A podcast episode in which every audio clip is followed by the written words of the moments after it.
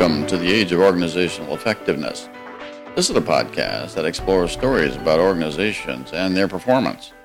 I'm your host, Charles Chandler. Today, we're at episode number 130, and I'm calling it Project Effectiveness in International Development.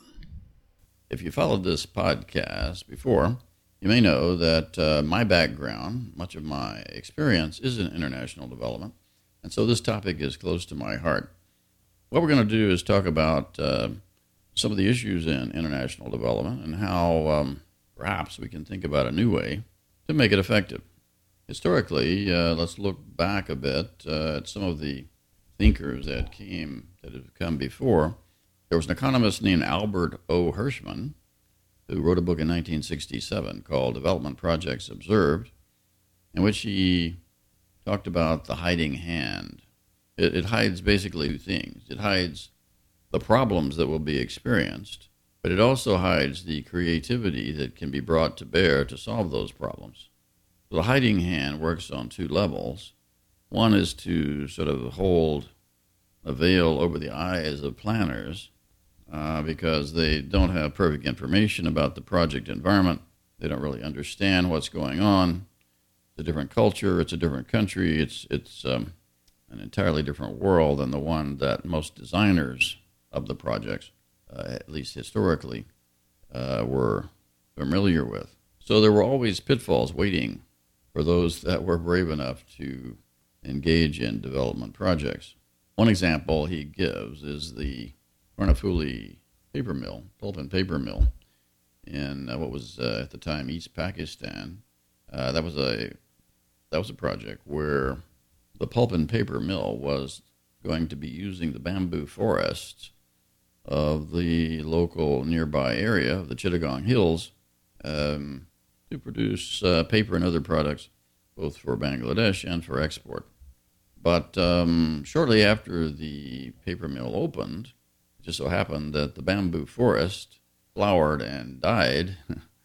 it's apparently a something that happens every 70 years or so uh, although um, it was more or less unknown at the time, at least by the by the by the World Bank. Uh, uh, so the project, the um, the forest died, and e- even uh, the bamboo that that was left was not usable because it decayed rather rapidly once it flowered, and so it couldn't be couldn't be floated down the river or anything to to the um, pulp and paper mill.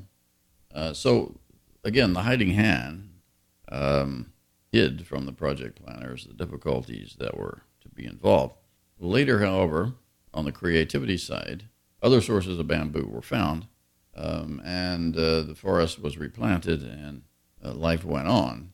So a certain amount of creativity was brought to bear, but the economics of the project, of course, were were affected uh, significantly by the fact that the forest died shortly after the plant was opened. So, when it comes to effectiveness, what we're really trying to talk about is how do we make development agencies effective? How do we even think about effectiveness in international development? Traditionally, most projects and most agencies have essentially used the GOAL, the GOAL model, G O A L, uh, which we've talked about in other episodes uh, to signify effectiveness. So, a project was effective to the extent that it ob- obtained its objectives uh, and those, those objectives were set forth in the project document. And agencies were considered to be effective to the extent that um, you know their projects were successful. Successful project equals um, achieving the objective of the project, and an effective agency is essentially um, one that uh, whose whose portfolio of projects uh, perform well. So, in recent years, and this has been a progression over time, uh, other things have, other techniques have come in to try to inform and to improve the project design and uh, appraisal process. Of course, we have well known things like benefit cost analysis and um, economic analysis, financial analysis of the agencies involved, uh, and, and the revenue streams. Um, all of these kinds of things uh, we also had something that came in in the late 60s in USAID called the logical framework. Um, the logical framework um, basically divided objectives into four categories uh, input level objectives, output level objectives, outcome level objectives, and impact level objectives. Um, we've talked about these before to some extent uh, in, other, in another podcast when we talked about effectiveness and the outcome focused model. Well, basically, this was a new framework, um, and it, it encouraged uh, a storyline that um, proceeded from inputs, and inputs were converted into activities. Activities then produced outputs. These are project outputs. These are all within the control of the implementing agency and the, the project uh, managers. But then um, outcomes are what happens uh, as a result of the outputs. So basically, there needs to be an acceptance of the outputs, an adoption, an adoption, uptake, adoption, and use, let's say, of the outputs in order for success to take place, and the objectives of the project were set at the outcome level.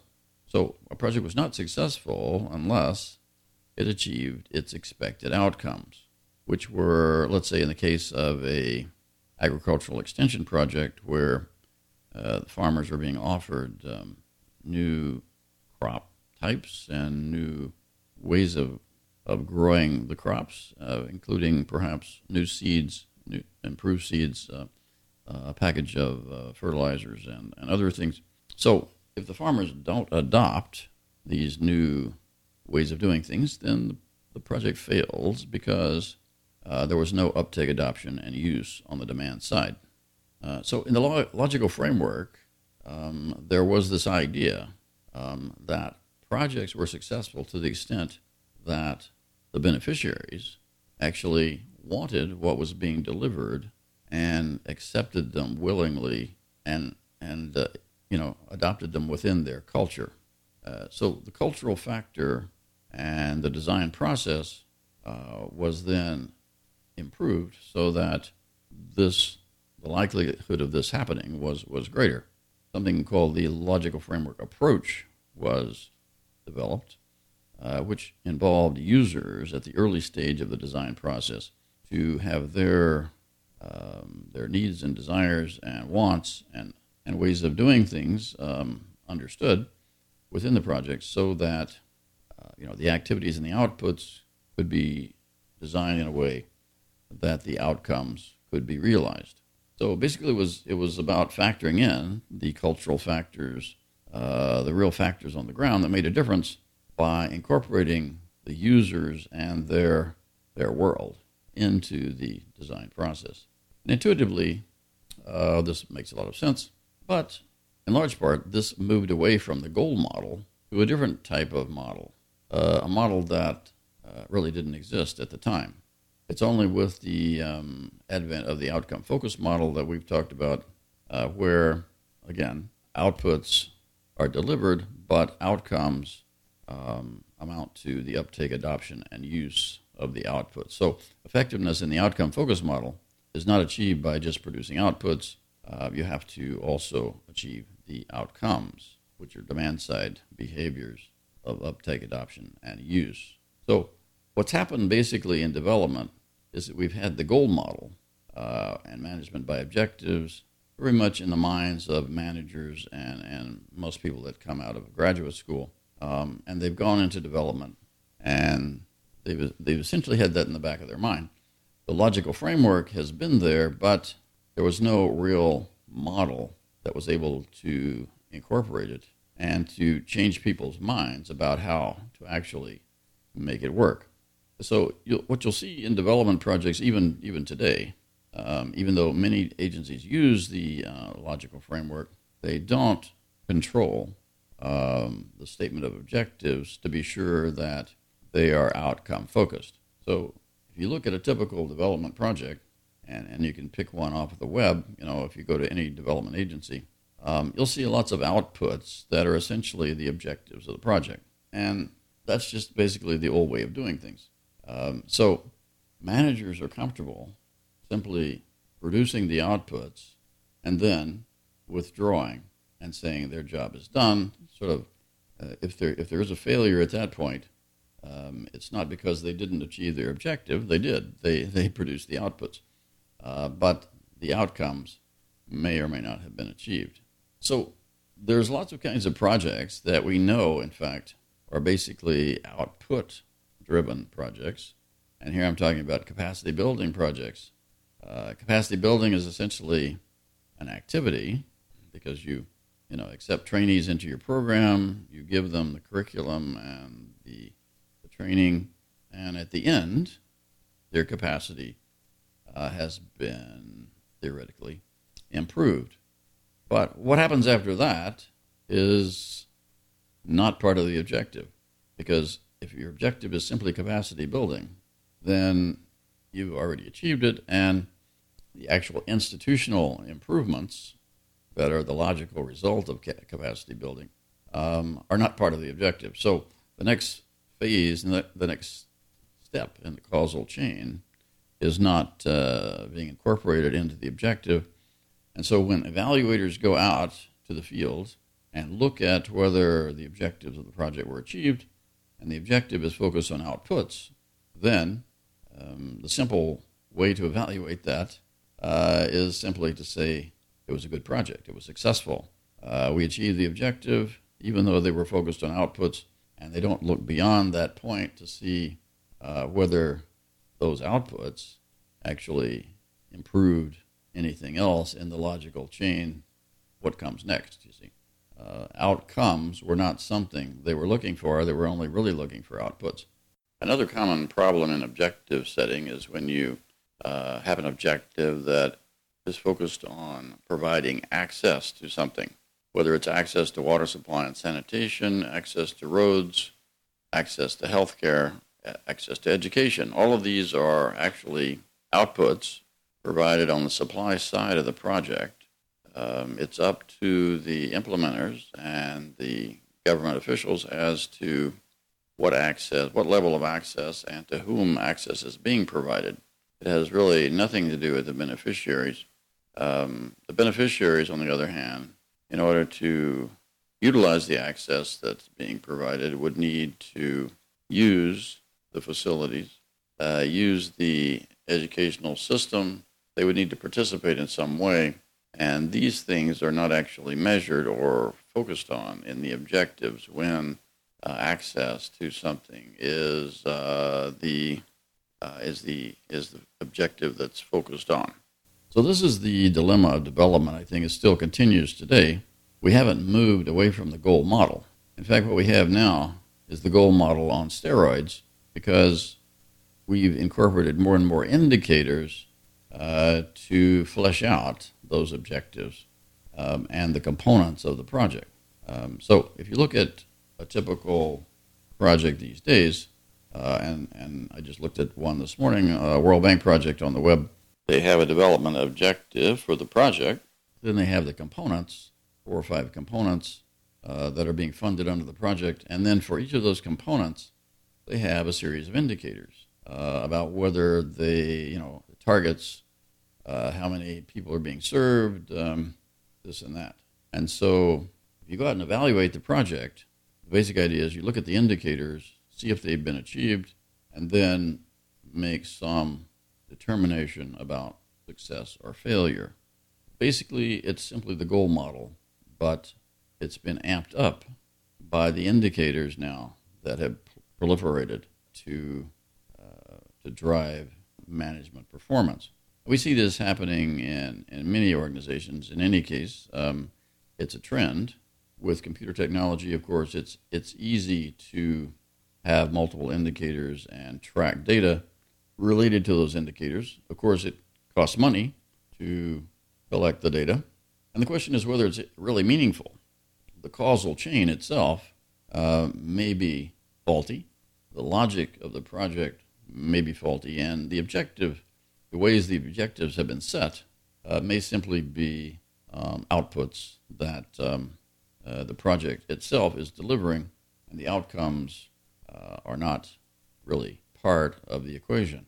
The other uh, sort of failure, I suppose, that uh, people make on the objective setting process is to set the objectives too high. Let's say, let's set, set them at the impact level uh, and you're talking about very high level goals that can't be really measured for several years um, after project completion. And so when someone goes out to evaluate the project, there's only a speculation really about whether these objectives are being achieved and the project has contributed to it. There's an attribution issue uh, as well as a, as a time issue when you set the objectives too high. But what I think solves both of these problems, the fact that you could set objectives at the output level or at the impact level, uh, is to set them in the middle at the outcome level. And there you can actually verify and look for behaviors in the field that indicate and that signify uptake, adoption, and use of the outputs that are being offered. In any case, this is simply closing the loop on the kind of benefit cost analysis. Certainly, benefit streams and benefit calculations were made uh, as part of the design process of the project, you know, taking into account the kind of expected benefits that users would be experiencing, whether it's time saving through, uh, you know, improved transport infrastructure or, you know, health benefits through uh, vaccination type projects. All of these require essentially uptake, adoption, and use of the outputs that have been delivered. And so, if you don't go out and look for those behaviors that, that actually signify uptake, adoption, and use, you're just not closing the loop.